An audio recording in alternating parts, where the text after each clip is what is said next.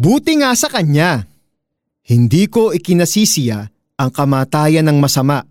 Sabi pa ni Yahweh, ang ibig ko nga siya'y magsisi at magbagong buhay. Ezekiel 18.23 Lahat tayo ay nakaranas ng madaya, magawa ng masama at masaktan. At kadalasan, ang una nating reaction ay magalit at mag-isip kung paano tayo gaganti. Bakit hindi? Ang ginawa sa atin ay maaaring nakakainis, nakakapikon o nakakasira sa buhay natin. Ang hirap magpatawad. Minsan parang imposible. Kaya kapag may masamang nangyari sa nakasakit sa atin, nagsasaya tayo. Buti nga sa kanya, ang sasabihin natin. Pero iba si Lord. Totoong holy siya at hindi niya kinukonsinti ang kasamaan. Totoong sa appointed time ay hahatulan niya ang lahat ng tao ayon sa kanilang ginawa. At dahil walang perfect na tao maliban kay Kristo, lahat ng hindi nagtiwala sa Kanya bilang Savior at nag-commit sa Kanya bilang Lord ay parurusahan niya.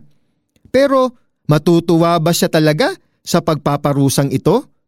Ayon sa kanyang salita mismo sa Ezekiel 18.23 ay hindi.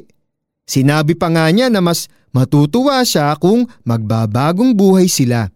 Sa New Testament, sinabi din ni Apostol Pedro na mas gusto ni Lord na lahat ay magbalik loob sa Kanya at wala sanang mapahamak. 2 Peter 3.9 Kung tayo ay followers ni Kristo, dapat ganito rin ang attitude natin sa mga masasama, lalo na sa mga nakasakit sa atin. Kaya ba natin? Kung tayo lang, hindi. Pero ang lahat ng bagay ay magagawa natin dahil sa lakas na kaloob sa atin ni Kristo. Philippians 4.13 Kaya makakapagpatawad din tayo sa pamamagitan ni Kristo.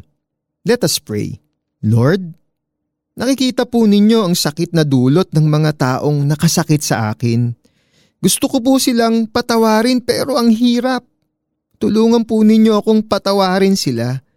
Kayo na po ang bahala sa kanila dahil nagtitiwala ako sa inyong justice.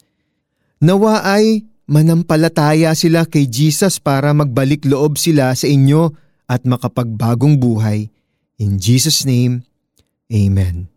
Para naman po sa ating application, tuwing may mababalitaan kang mga taong gumawa ng crimes o iba pang masasamang bagay, Ipag-pray mo na magsisi sila at manampalataya kay Jesus.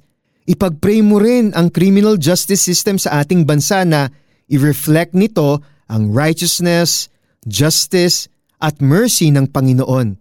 Pray also for God's comfort and justice for the victims. Hindi ko ikinasisiya ang kamatayan ng masama. Sabi pa ni Yahweh, ang ibig ko nga siya'y magsisi at magbagong buhay. Ezekiel 18:23.